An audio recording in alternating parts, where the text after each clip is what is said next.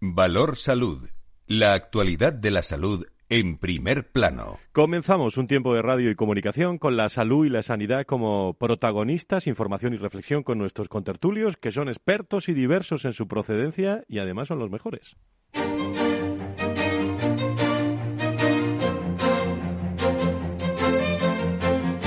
Valor Salud es un espacio de actualidad de la salud con todos sus protagonistas, personas y empresas con Francisco García Cabello.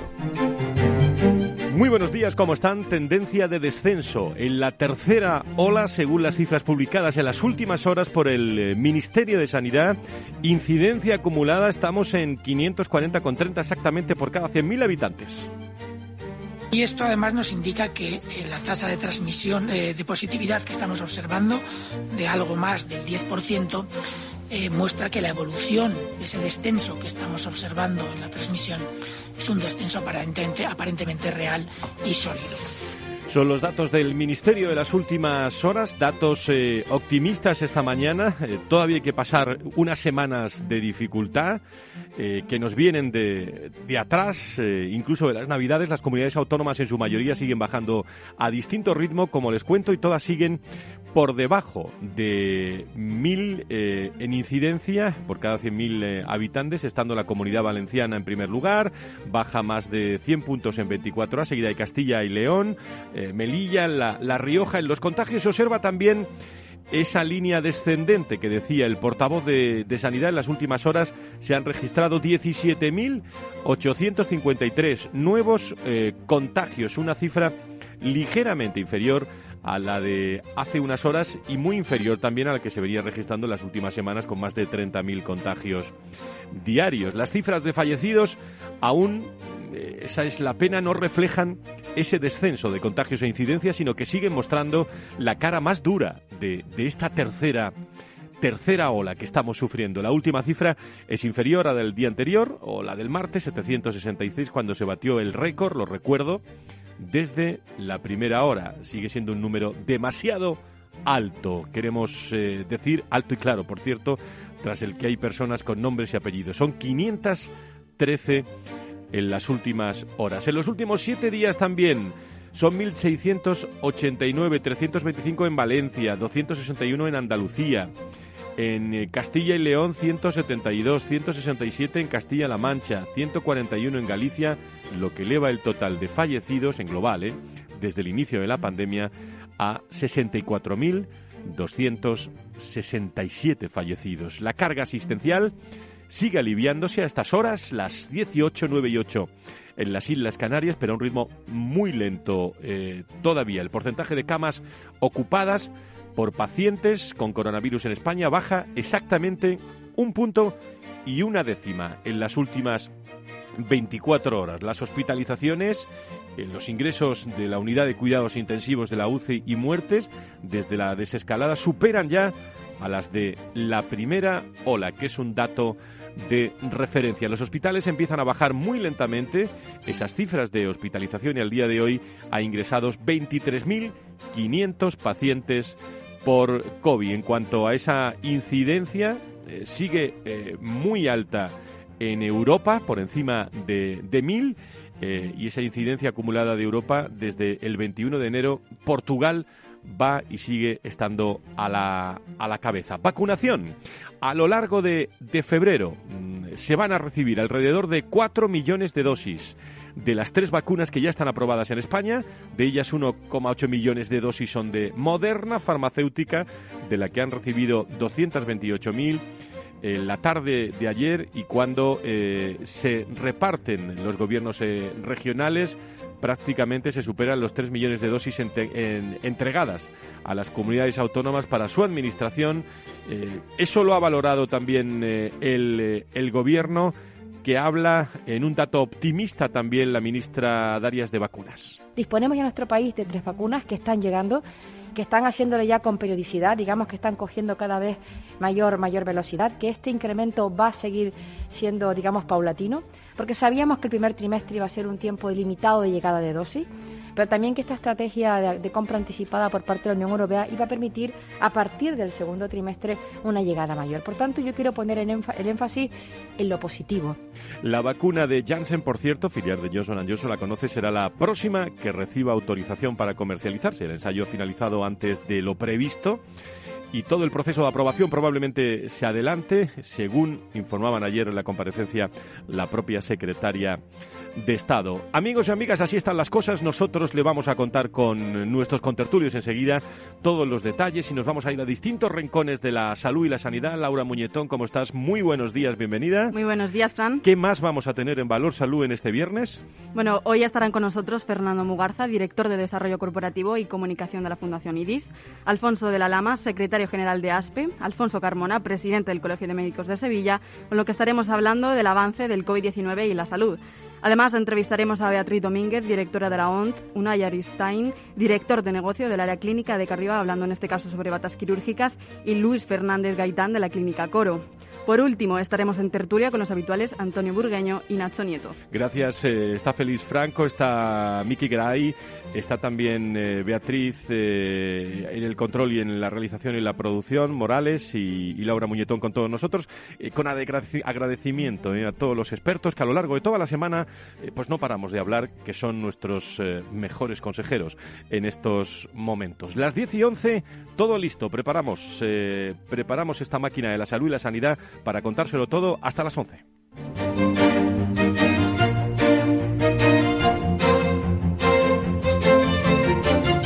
Valor Salud. La actualidad de la salud en primer plano. Y vamos a comenzar con nuestros contertulios con toda la actualidad. A esta hora eh, vamos a ir eh, yéndonos a distintos lugares de, España eh, y a distintas instituciones del mundo de la salud y la sanidad que colaboran con nosotros para hacer ese, ese reflejo de la actualidad y su visión. Alfonso de la Lama es secretario general de ASPE, que es la Alianza de la Sanidad Privada en España. Don Alfonso, encantado de saludarle. Muy buenos días. Igualmente, Fran, buenos días. Muchísimas, eh, muchísimas gracias. También vamos a saludar al doctor eh, Carmona, al eh, doctor Carmona, presidente del Colegio de Médicos de Sevilla, que está, me imagino, en Sevilla. Doctor Carmona, muy buenos días, bienvenido.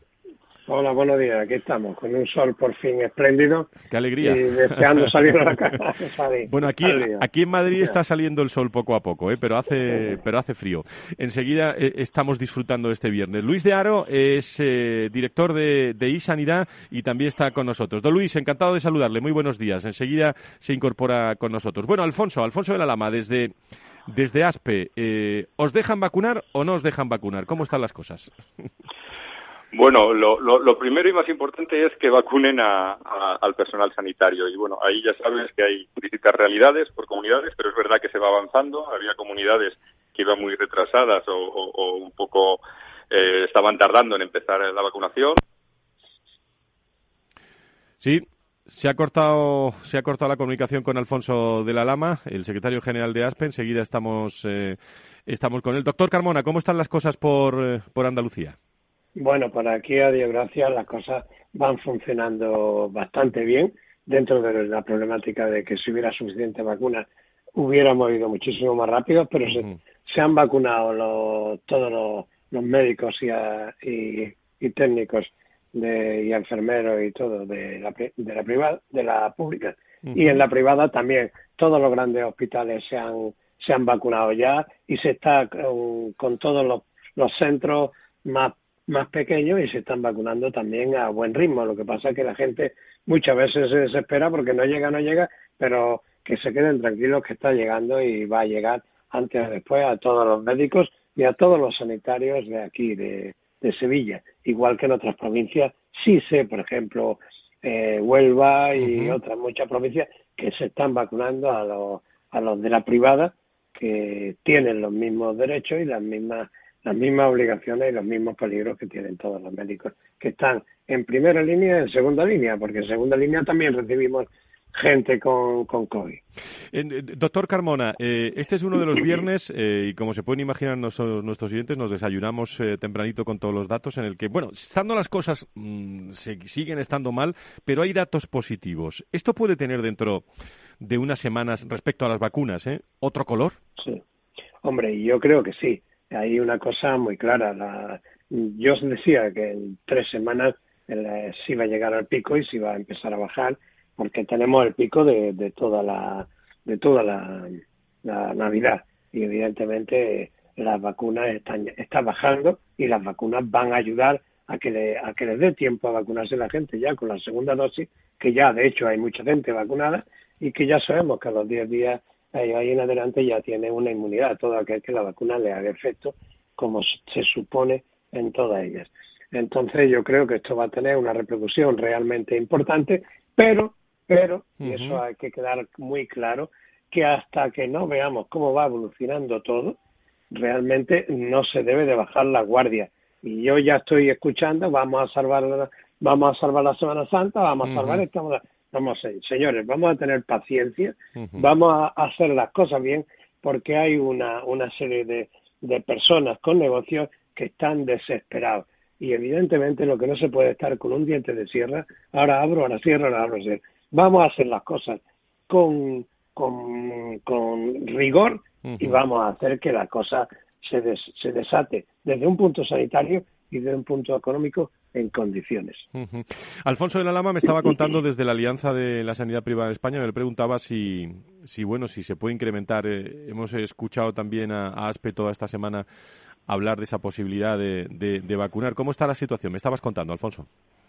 Bueno, no ha habido grandes avances porque, bueno, como todos sabemos, depende del número de vacunas que haya y, y eso todavía tardará, pues seguramente hasta marzo o abril, no haya un número de vacunas suficiente, pero desde luego la disponibilidad de la sanidad privada a, ayuda de la vacunación a la ciudadanía o, de ciertos colectivos. También se pueden elegir los mutualistas o, la gente asegurada o algún colectivo determinado y que pueda ayudar la privada. Desde luego la disposición está ahí y esperemos que las distintas administraciones cuenten con nosotros para acelerar el proceso de vacunación. Porque claro, todo sería mm, de, de, otra forma si, si al incrementar eh, las vacunas que las vamos a tener, eh, bueno, luego, luego tienen que llegar las vacunas y luego hay que, hay que ponerlas, ¿no? Y cuantos más seamos, mucho mejor, ¿no, Alfonso? Eh, por supuesto, es, importante la, logística, pero sabiendo que van a venir, que se vayan preparando ya y no, y no solo la sanidad privada. ¿Dónde están las barreras pues entonces, Alfonso? ¿Dónde están esas barreras? A veces son ideológicas, según qué comunidad autónoma, que no quieren contar con la privada, a veces es logística, a veces, pues, eh, bueno, habrá que preguntarles a los distintos responsables de la administración eh, el por qué eh, no de una manera abierta y, sincera cuentan con la privada para ayudar a, acabar con esta pandemia.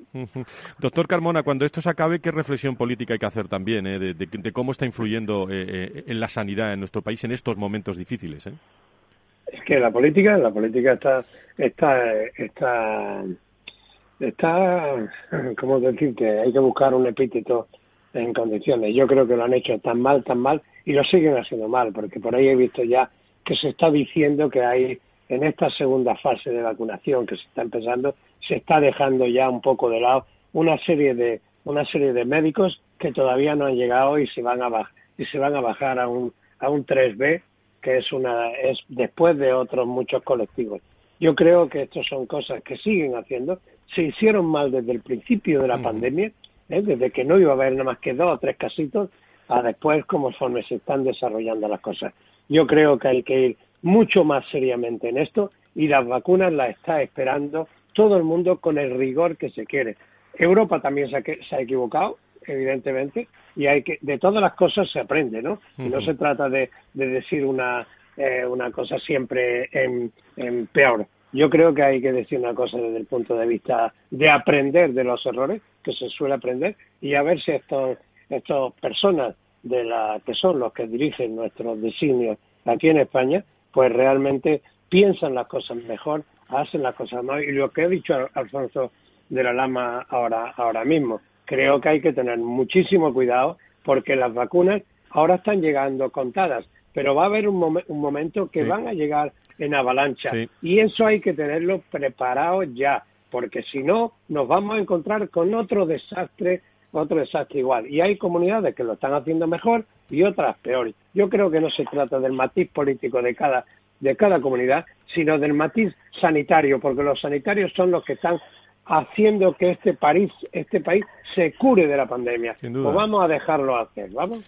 Eh, por cierto, Alfonso, desde, desde, desde ASPE, en, bueno, vosotros siempre habéis estado eh, tendiendo la mano, ¿no? Eh, en situaciones complicadas, en, en estos momentos que estamos en una situación complicada, pero parece que hay algún dato, dato positivo que, que se ve, bueno, después del túnel se ve una lucecita, me vais a permitir, positiva. Mm, bueno, siempre, siempre dispuestos, ¿no? Me imagino, ¿no? Absolutamente. Antes, ahora y, lo estaremos, ¿no? Eh, a ver, todo lo que queremos eh, como sociedad es, pasar pasar la pandemia y, volver a una actividad normal, ¿no? Y para eso hay que contar con todos los recursos disponibles, absolutamente todos.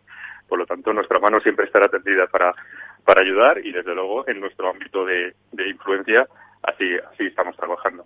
Quiero destacar, eh, hoy están no están con nosotros, pero pero quiero destacar el acto interesantísimo, el quinto foro y diálogos eh, para una mejor sanidad. Eh, lo tienen en todas las redes y en toda la información. Asistencia de calidad que ha organizado eh, el IDIS, Asistencia de Calidad y Sanidad Colaborativa, dos principios básicos para dotar de, sostenibilidad y, han estado, pues, además de Marta Villanueva, Ángel Gil de Miguel, pues Boy Ruiz con, con el presidente de, de, de IDIS, el doctor Abarca, y han hablado precisamente de la situación de la pandemia que atravesamos, que, bueno, como saben, ha traído graves consecuencias en el plano de la salud, de la economía y, por supuesto, en, en, todos, en todos otros ámbitos sociales y, como decíamos, políticos.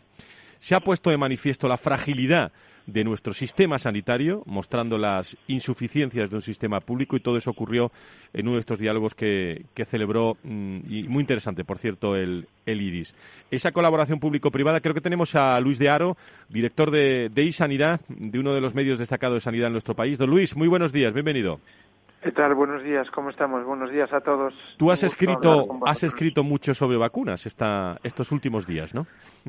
Bueno, eh, efectivamente las vacunas es uno, o sea, es prácticamente el, se lleva el tema, mm, se, lleva todos los titulares porque como decía antes, no sé si era Alfonso de la Lama o el, o el presidente del colegio, no recuerdo bien, eh, no se han hecho bien las cosas y siguen sin hacerse bien. Y entonces, pues como no hay un plan que parece que esté suficientemente claro, o se va desvelando o se va haciendo porque quedan sanitarios sin vacunar, que si hay que pedir que se vacunen también a los sanitarios de la sanidad privada, los técnicos que tienen que acudir a los hospitales no tienen miedo porque no son vacunados, eh, bueno, todo el personal de servicios tiene, no, no parece que esté claro cuál es el plan, entonces eh, el resultado es que en la sociedad hay una enorme preocupación porque no se ve.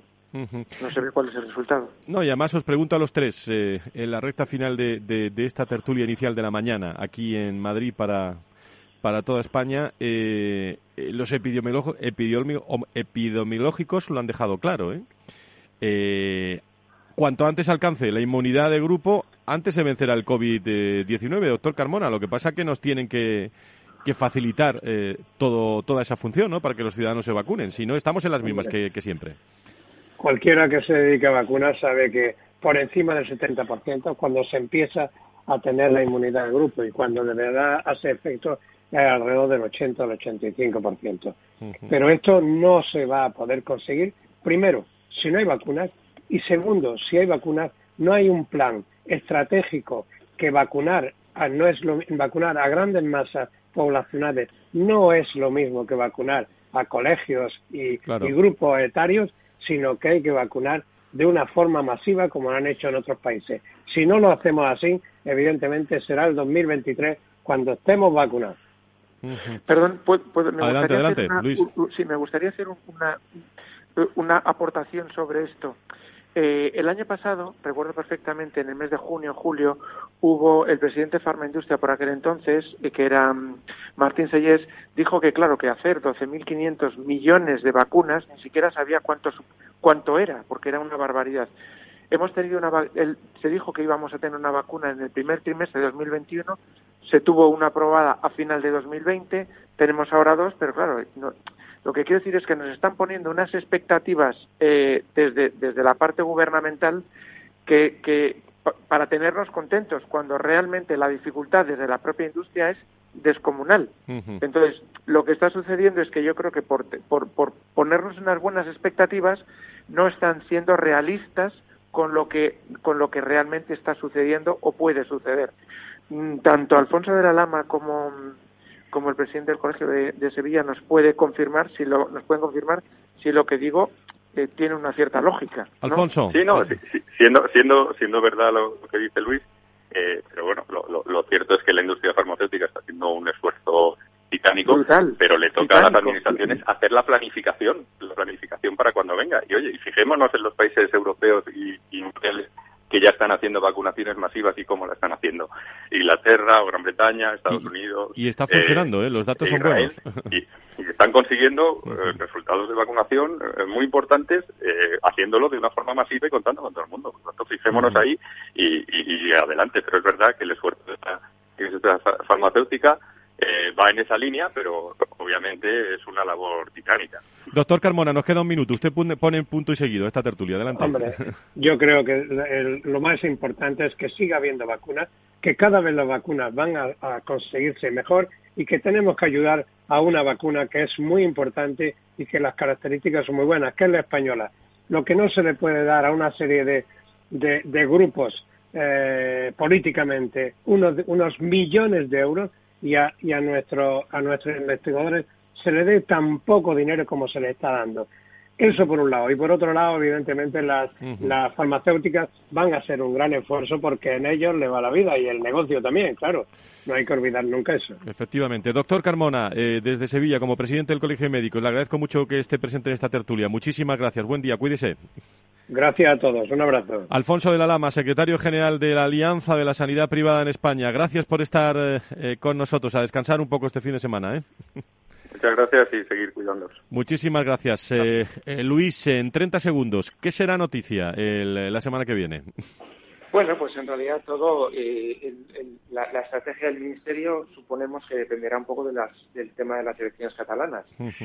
Eh, desgraciadamente. De eso vamos a hablar luego, sí. sí, desgraciadamente la estrategia contra el COVID depende de la estrategia que tenga el Ministerio. Dependemos mucho de lo que suceda el domingo eh, para saber qué es lo que va a pasar. Pero vamos, lo fundamental, como han dicho, lo han dicho los dos, es que, que lleguen más vacunas, que llegue la vacuna de Janssen, que es una de las que tiene eh, mayor discusión y, eso es lo, que esperamos. Luis de Aro, Alfonso de la Lama, eh, Alfonso Carmona, la tertulia de, de la mañana en este programa sobre salud y sanidad. Enseguida una pausa y continuamos.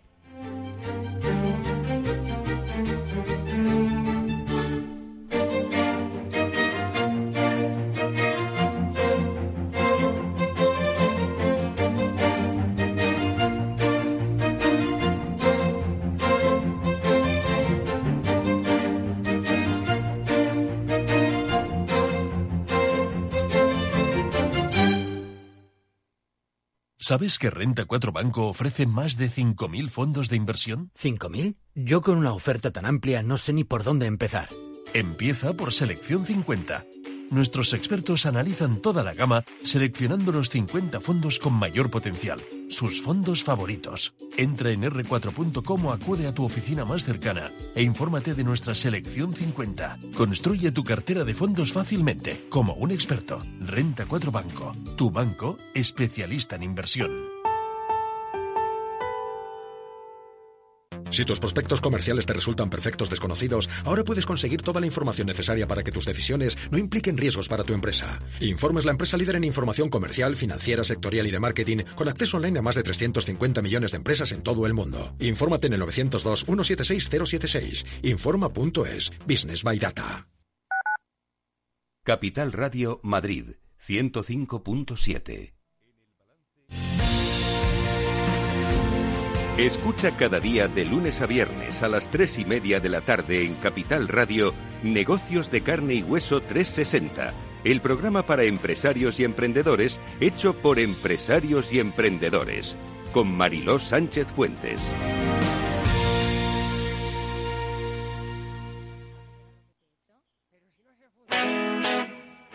Todos los lunes de 11 a 12 de la mañana en Capital Radio tienes una cita con Rock and Talent un programa diferente que combina el talento con las canciones de rock más inspiradoras.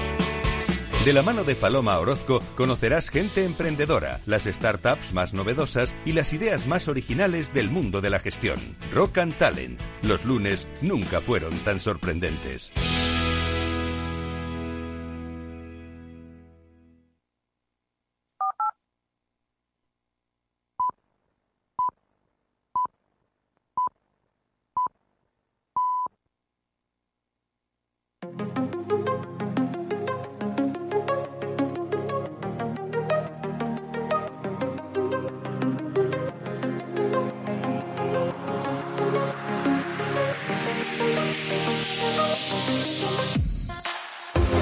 Valor Salud es un espacio de actualidad de la salud con todos sus protagonistas, personas y empresas.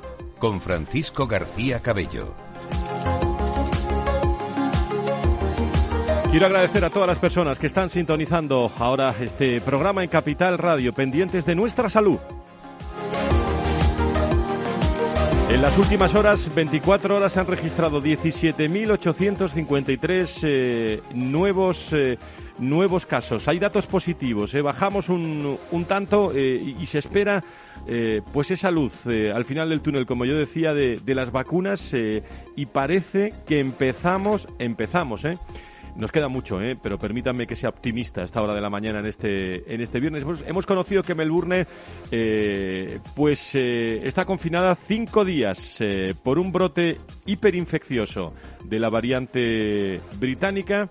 Son datos que hemos, eh, que hemos conocido también esta, esta mañana. Conoceremos también información de cómo abrir un tanto la mano a los comercios, a, los restaurantes para disfrutar este, esta semana que, que viene un tanto más y poder favorecer también negocios a, personas que están sufriendo mucho con este, con este COVID-19. Beatriz Morales, ¿cómo estás? Eh, muy buenos días, bienvenida. Buenos días, Fran, gracias. ¿Qué, nos queda por escuchar aquí en Valor Salud esta mañana?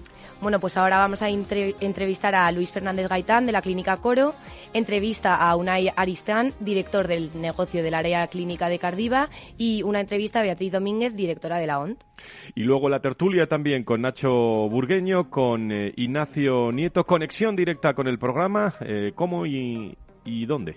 Bueno, pues puedes seguir nuestro programa de Valor Salud a través del Twitter de Foro Recursos Humanos, arroba foro RRHH, y de la cuenta de Capital Radio, Capital Radio B. Gracias a todo el equipo de Valor Salud, gracias a todos los asesores. Nos están esperando más invitados. Las entrevistas del mundo de la salud con sus protagonistas.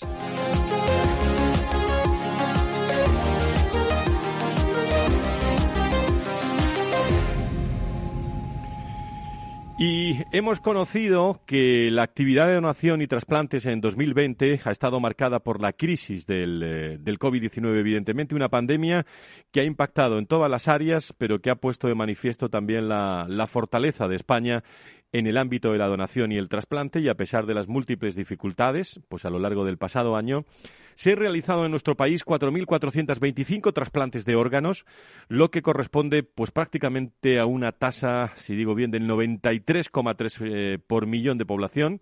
Y es muy relevante ¿eh? resaltar eh, que aún en plena crisis sanitaria la tasa de donación en España es muy superior a la del resto de países en época pre pandémica. Una organización nacional de trasplantes que recientemente eh, comunicó el balance de actividad ¿eh? de, 2020 y a pesar de esa pandemia, como digo, se realizaron esos 4.425 trasplantes, todos con, parecen números siempre que, hablamos, pero hay personas detrás. Eh, Beatriz Domínguez es la directora de la Organización Nacional de Trasplantes y está en directo con nosotros aquí en Capital Radio en Valor Salud. Doña Beatriz, encantado de saludarla. Muy buenos días. Muy buenos días. Bueno, pues, eh, ¿en qué consiste en primer lugar ese plan específico de reconstrucción de la Organización Nacional de Trasplantes? Como, ha comentado muy bien, la COVID-19 afecta profundamente a nuestra actividad porque los procesos de donación y trasplante tienen lugar en las UCIs, que sabemos que se han colapsado en diferentes periodos a, lo largo de esta crisis sanitaria, y por otra parte porque nuestros pacientes trasplantados, inmunosuprimidos, eh, pues eh, tienen una mayor vulnerabilidad a, esta infección y a desarrollar una infección grave. Eh, a partir de junio hemos conseguido ya eh, un ritmo mensual de actividad eh, que se asemeja mucho al logrado en años anteriores, no lo alcanza, pero se asemeja mucho, y eso ha sido debido gracias a este plan que se sustenta fundamentalmente en tres elementos.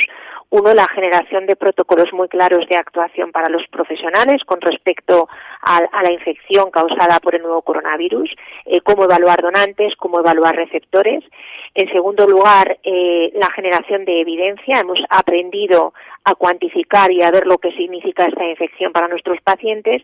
Y en tercer lugar, eh, unas instrucciones muy claras para la gestión de, los programas en un contexto epidemiológico que es heterogéneo y dinámico en el tiempo. Eh, con la pandemia, la, donación de órganos, eh, algo decía yo en la introducción, ha quedado relegada a un, a un segundo plano. ¿Cuál, ¿Cuál, es el nivel de actividad o, o problemas que han tenido fundamentalmente? Bueno, como le decía antes, los, los, los procesos de donación ocurren básicamente en las UCIs y también los pacientes, una vez trasplantados, pasan sus primeros días en una unidad de cuidados intensivos. Entonces, es evidente que estos procesos no se pueden llevar eh, a cabo con normalidad cuando nos hemos encontrado en determinados momentos con una situación de colapso y saturación de esas unidades de cuidados intensivos. Y eso es ahora mismo el principal obstáculo que tenemos. Eh, la primera ola se añadieron otros obstáculos. No tenía nuestro país la capacidad diagnóstica y de realización de PCRs que tenemos ahora. Eh, tuvimos muchos problemas logísticos, pero en el momento actual eh, nuestra principal barrera es la, saturación de las unidades de cuidados intensivos cuando se produce. Entonces, el año pasado se produjo un descenso de un 20% en la actividad de donación y trasplantes y evidentemente un descenso no es una buena noticia, pero es cierto que dado cómo ha afectado la pandemia a nuestro país, ese descenso podría haber sido mucho mayor si no se hubieran tomado las medidas que antes hemos mencionado. Eh, como usted comentaba, terminamos con una actividad que supera con creces la lograda por cualquier país de nuestro entorno en era no pandémica, es decir, que a pesar de ese descenso seguimos en una situación de excelencia, por lo tanto no creo que podamos decir que se, ha pasado, que se ha pasado a un segundo plano. Y por otro lado, muy importante, desde el mes de junio, o sea, el colapso o ese descenso de actividad que se produjo en la primera ola, luego lo hemos recuperado, es decir, ya a partir de junio mantenemos un ritmo que, insisto, no es exactamente igual que el del año 2019, que fue un año de récord, pero es un ritmo de actividad eh, muy adecuado teniendo en cuenta todas las dificultades que impone la pandemia para el desarrollo de esta actividad. Estamos hablando con la directora de la Organización Nacional de Trasplantes en España. Una última cuestión, eh, doña Beatriz, que es, eh, ¿se sabe si tener el, virus puede afectar en, en un trasplante de órganos? Yo creo que esto es muy interesante que lo sepan nuestros oyentes. Pues inicialmente no, sabíamos qué implicación tenía la infección para un paciente trasplantado inmunosuprimido. Intuitivamente eh, se consideraba que por esa situación de inmunosupresión la enfermedad podía ser más grave, pero por otro lado saben los oyentes que la enfermedad eh, causada por el, bueno, la COVID-19 tiene una fase hiperinflamatoria, una fase inflamatoria que también produce daños en el organismo y se pensaba que la inmunosupresión que quizá podía frenar eh, el efecto de ese estado inflamatorio. Por lo tanto, existía un gran desconocimiento al efecto.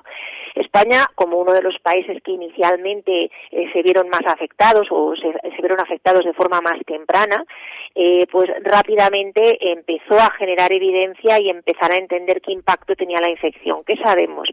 Gracias a los estudios que ha desarrollado pues la propia ONT y diferentes sociedades científicas y centros de nuestro país. Pues sabemos que la incidencia es mayor en los pacientes trasplantados que en la población general. Esto puede tener que ver simplemente con su mayor contacto con el sistema sanitario y sabemos que tiene una mayor gravedad. Es una, eh, eh, una infección que causa más mortalidad en los pacientes trasplantados que en los no trasplantados. Si bien esto puede deberse más a su perfil de edad y de cómo comorbilidades asociadas, es decir, el paciente trasplantado también tiene más hipertensión, más diabetes, más enfermedad cardiovascular. Entonces puede deberse a todo ese conjunto de factores acompañantes más que al hecho de ser pacientes inmunosuprimidos. No obstante, se considera una población vulnerable y, por lo tanto, de cara a la, a, la vacunación, se considera evidentemente una población a priorizar dentro del plan de vacunación frente a la COVID-19. Muy bien, pues eh, directora de la Organización Nacional de Trasplantes, Beatriz eh, Domínguez, 4.425 trasplantes. ¿eh? Muchas veces aquí todas las mañanas de los viernes hablamos de números de, afectados por el COVID, pero hay que saber que detrás de cada número hay una, hay una persona y una, y una familia. Y, y les agradezco muchísimo esta intervención y sobre todo les felicito por por su trabajo en el día en el día a día. Muchísimas gracias por estar con nosotros. Muy buenos días. Muchas gracias a ustedes y recordar que esto es un éxito compartido. Sin la participación de la ciudadanía no lo lograríamos. Gracias. Muy bien, pues muchísimas, muchísimas gracias por estar con, con nosotros. ¿Cómo ven ustedes? Eh, bueno, ¿cómo ven la actualidad? Es otra cosa, ¿eh? pero pero ¿cómo, eh, ¿cómo está afectando también todo esto del COVID-19 eh, pues a, a, la vista en general de, de, todos los españoles? Creo que tengo en línea al doctor Fernández Gaitán eh, desde la Clínica Coro que, que, nos va a decir algo sobre todo esto. De, doctor Fernández Gaitán, muy buenos días, bienvenido.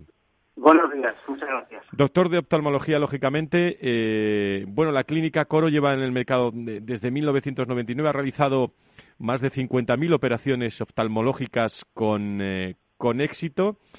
Pero la presbicia o, vista cansada es la principal anomalía visual, ¿no? Corríjame, ¿qué, qué, operaciones visuales han sido más comunes después del confinamiento, doctor?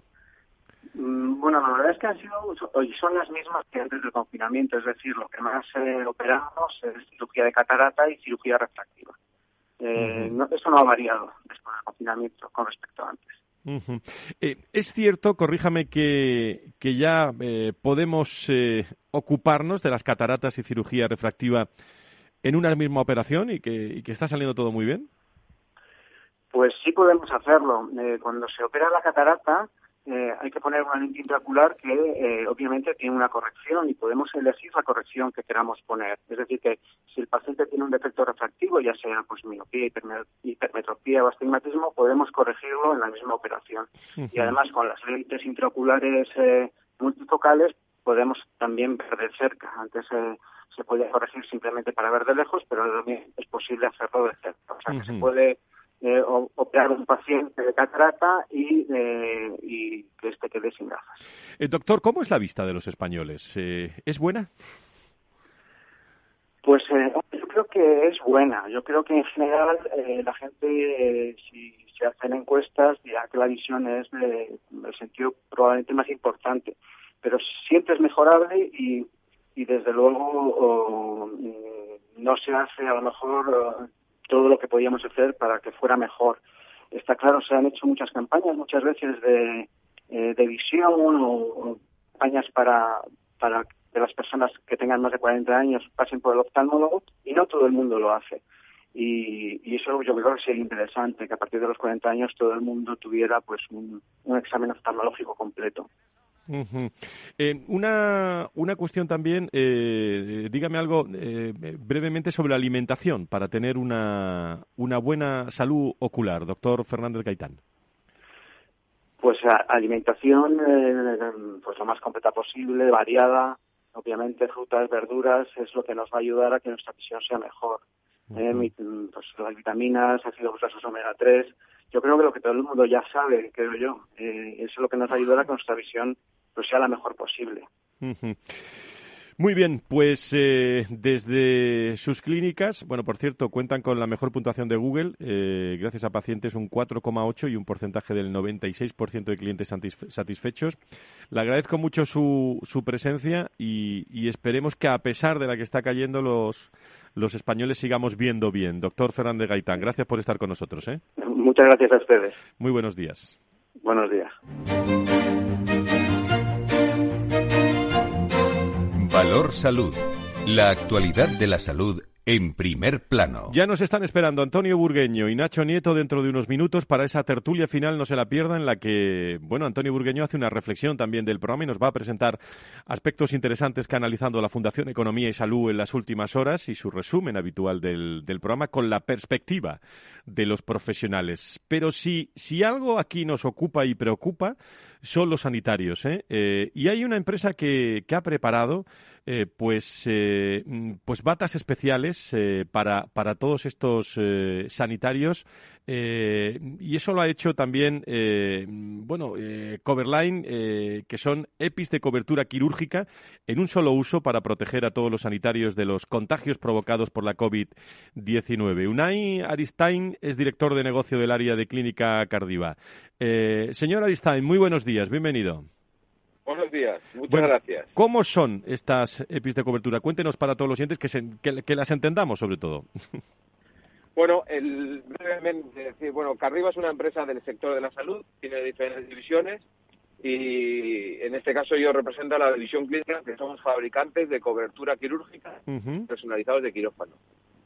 Eh, al hilo de la pregunta que el, ante la necesidad del año pasado, este año, de extremar las, eh, las medidas de protección y, y suministrar el producto de protección sanitaria, y habida cuenta la nueva necesidad de, buscar fórmulas que sean productos duales, es decir, los productos duales son productos que sean productos sanitarios, que se puedan usar en el ámbito de hospitales, quirófano, y también, a su vez, que sean eh, la protección denominada el equipo de protección individual. Y eso es lo que hemos hecho. Hemos, nos hemos, como se suele decir, nos hemos reinventado. Hemos hecho un producto que es dual, que tiene las dos características.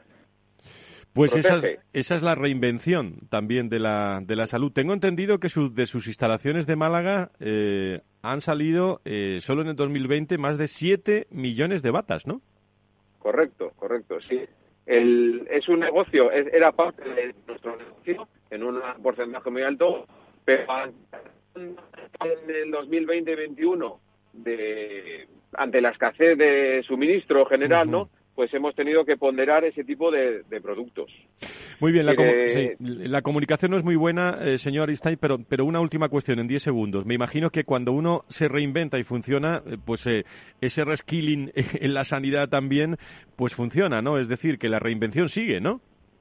Sí, sí, por supuesto. Y además, si me permite, con el valor añadido, que es una producción local, que si somos una industria kilómetro cero, ¿no? es, decir, que, es decir, producimos en España, manteniendo puestos de trabajo en España y pues, siendo parte de la industria sanitaria local, ¿no? Si se me permite. Muy bien, pues eh, Unai Aristain, director de negocio del área clínica de Cardiva, muchísimas gracias por estar con nosotros. La reinvención de la salud y la, y la sanidad. Siete millones de batas ¿eh? desde, desde Málaga. Muchísimas gracias por estar con nosotros. Muy buenos días. muchas gracias a vosotros y hasta cuando queráis. Gracias, un abrazo.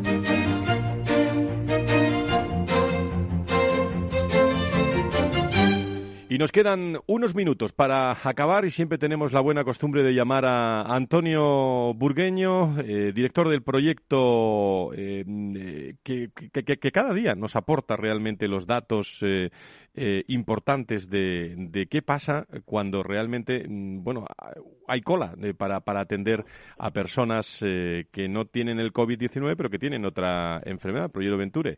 y también creo que enseguida conectamos con Nacho Nieto. Creo que tenemos a Antonio Burgueño ya. Don Antonio, encantado de saludarle. Muy buenos días. Bueno, un placer como siempre, Fran. Muchísimas gracias. Bueno, a ver si la comunicación es, es mejor, pero hay datos ¿no? de la Fundación eh, Economía y Salud muy interesante que nos puede aportar, don, Antonio. Sí, eh, bueno, la Fundación Economía y Salud hemos desarrollado un índice. Nosotros tenemos, el, eh, a lo largo de los años hemos ido trabajando el equipo de la Fundación, el equipo del Comité Científico y con otros colaboradores, las 106 medidas al final que tenemos, que hemos propuesto adaptadas ya a la época post-COVID y lo hemos, tenemos que, hemos querido llevar a indicadores una herramienta de evaluación de esas 106 medidas para evaluar a los gobiernos con ánimo de facilitar la aplicación y desarrollo de las mismas. ¿no? Entonces, y es la primera vez que sepamos que, que es una herramienta y unos indicadores para medir la acción de gobierno en sanidad. Y poder compararlo más. Nacho Nieto, experto en políticas sanitarias y es consejero de salud de La Rioja, también nos acompaña. Nacho, ¿cómo estás? Muy buenos días.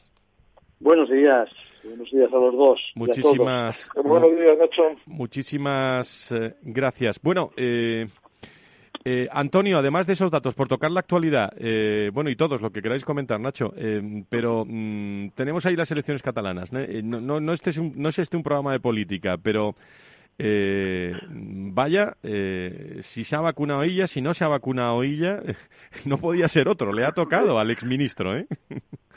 a mí, a mí no me pesa mal que se, me, que se vacune ella, ni me pareció mal que se vacunaran los murcianos, eh, porque ni los directores de hospitales, porque es que em, son personas tan esencial como los médicos. Los médicos pueden dedicar a sus pacientes porque hay quien se dedica a que eso pueda ocurrir. Y entonces, eh, bueno, pues me parece que son personas esencial fundamental, por no decir que amigos y compañeros de la gestión sanitaria se han quedado en el camino fallecidos por COVID también. Nacho. Sí, vamos a ver, yo solo lo, lo quiero unir con otra cosa, eh, porque claro, que se tienen que vacunar seguramente no hay ninguna duda, y lo hemos hablado ya, yo creo que es la tercera vez que lo digo en este, en este programa. Están vamos a ver, al final tratan con pacientes que van a verlos, un gerente de hospital, por fijar una, una figura, no me digas nada un director médico, tratan con los médicos y con los profesionales del hospital que tratan con pacientes, es decir, están en medio de la cadena absolutamente. La cuestión también, como hemos dicho, es que hay escasez de vacunas, no hay suficientes y hay que establecer criterios. Y, bueno, y se han establecido unos, lógicamente, los que estaban en primera línea, es decir, eh, tampoco nadie va a dudar ni vamos a discutir que si había que elegir los primeros serán los que se han vacunado y los que se ha decidido que debían vacunarse los primeros. Y hasta ahí estamos bien.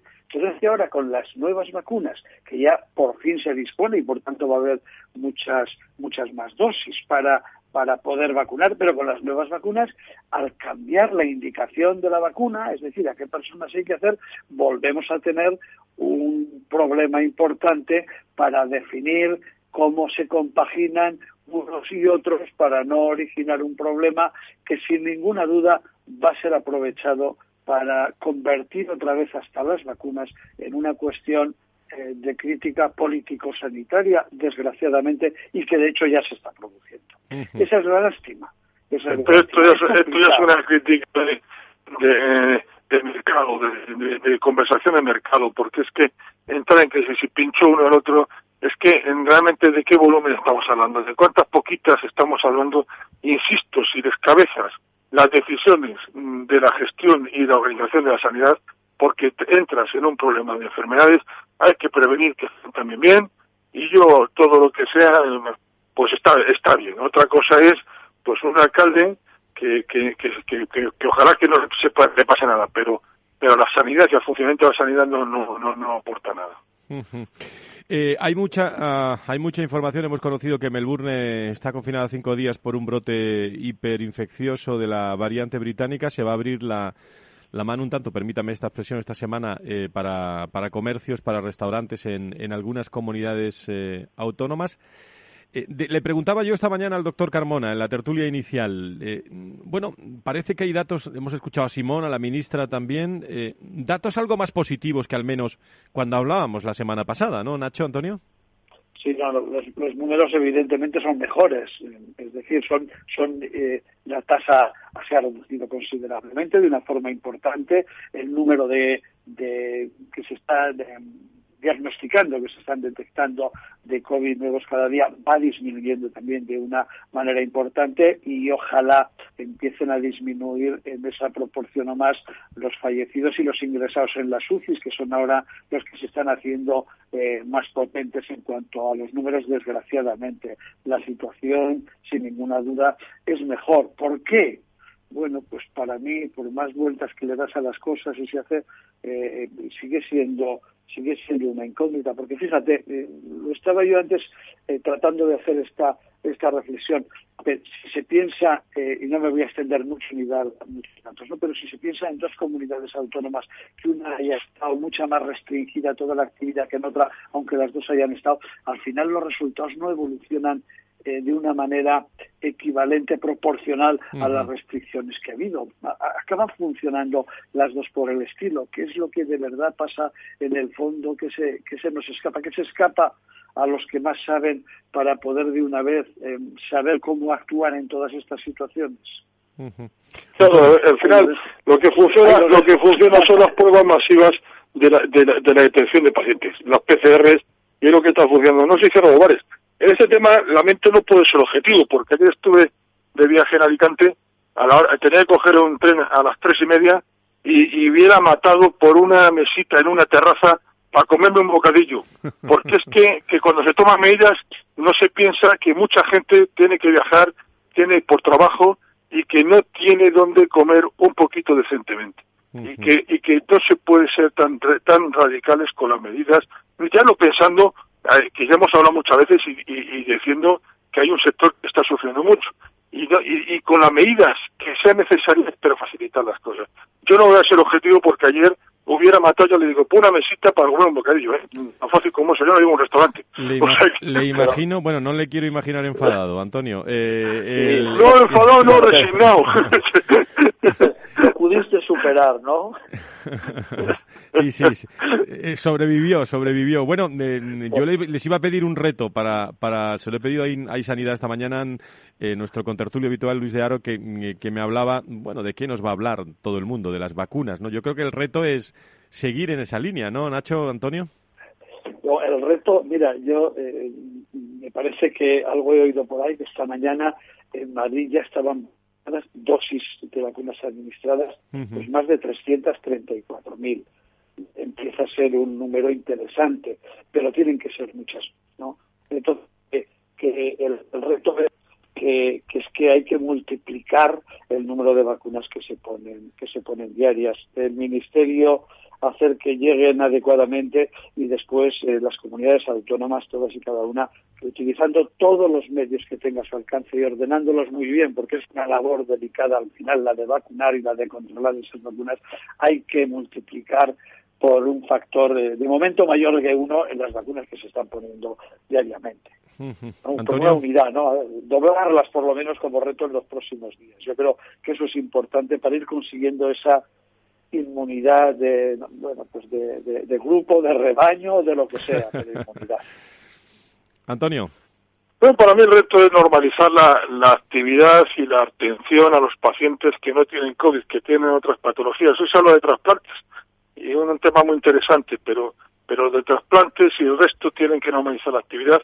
El tema de cáncer es una pandemia brutal. Las cifras que están diciendo, ah, yo, como decían de la película, de dos hombres sin piedad, tengo una duda razonable. Creo que, que las cifras no se puede sacar un dato real del problema en este país porque hay un registro centralizado de cáncer y, bueno, pues aquí aquí es el gran reto es normalizar esto. ¿eh? Volver a tener la sanidad que daba, dando la respuesta que estaba dándonos. Bueno, pues vamos a ver la semana que viene que, eh, digo por las elecciones catalanas, donde mm, saben ustedes que se presenta un exministro, eh, como es, eh, vamos a ver el, el domingo todos esos datos, porque la, la, salud y la sanidad es un argumento importante, ¿no? Mm, Nacho, ¿querías decir algo? Es que sí, que esperemos que que con estas elecciones por bien que estén hechas y con algunas recomendaciones, pues no, eh, no vuelva a haber un, un incremento de, de, los casos en esa comunidad autónoma, aunque desde luego eh, eh, hay que votar, es importante, y más en una situación como la que está en este momento Cataluña y para toda y para toda España, y quizá debían haberse previsto algunas eh, soluciones diferentes para evitar. Muy bien. Bueno, pues Nacho Nieto, Antonio Burgueño, tertulia final del programa, eh, que sé que, que lo escucháis y y os lo agradezco mucho que también estéis eh, con nosotros. Que lo paséis muy bien eh, este fin. Va a ser solecito, ¿eh? ¿eh? Os vais a poder tomar algo por ahí. Fíjate Arzac en, en el País Vasco y otros 800 hosteleros vascos que se han revelado ¿eh? contra el cerrojazo de... de no, no, me, no me tire la lengua que estoy en Castellón, no vuelvo al, comentario de Alicante. por, eso, por eso lo digo, que, que, te, que te puedas tomar algo tranquilamente. Gracias a los dos, ¿eh? Muchas gracias. Muy bien. Un Igualmente, abrazo. gracias. Adiós,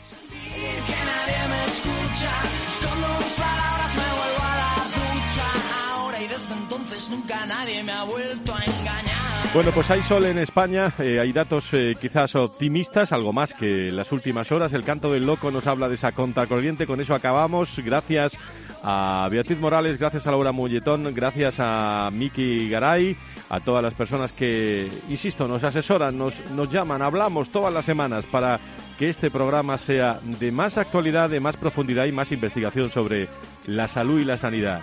De eso se trata. Que sean felices. Adiós, buenos días, buen fin de semana.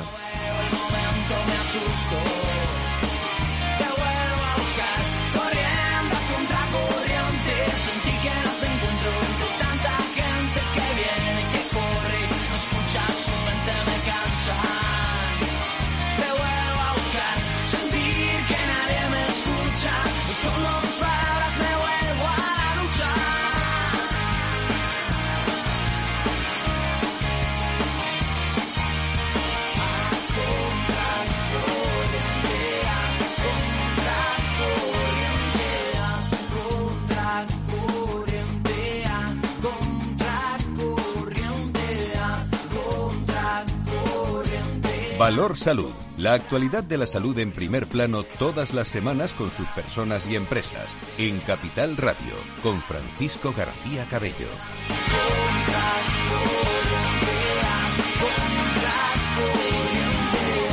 Contra corriente, contra corriente.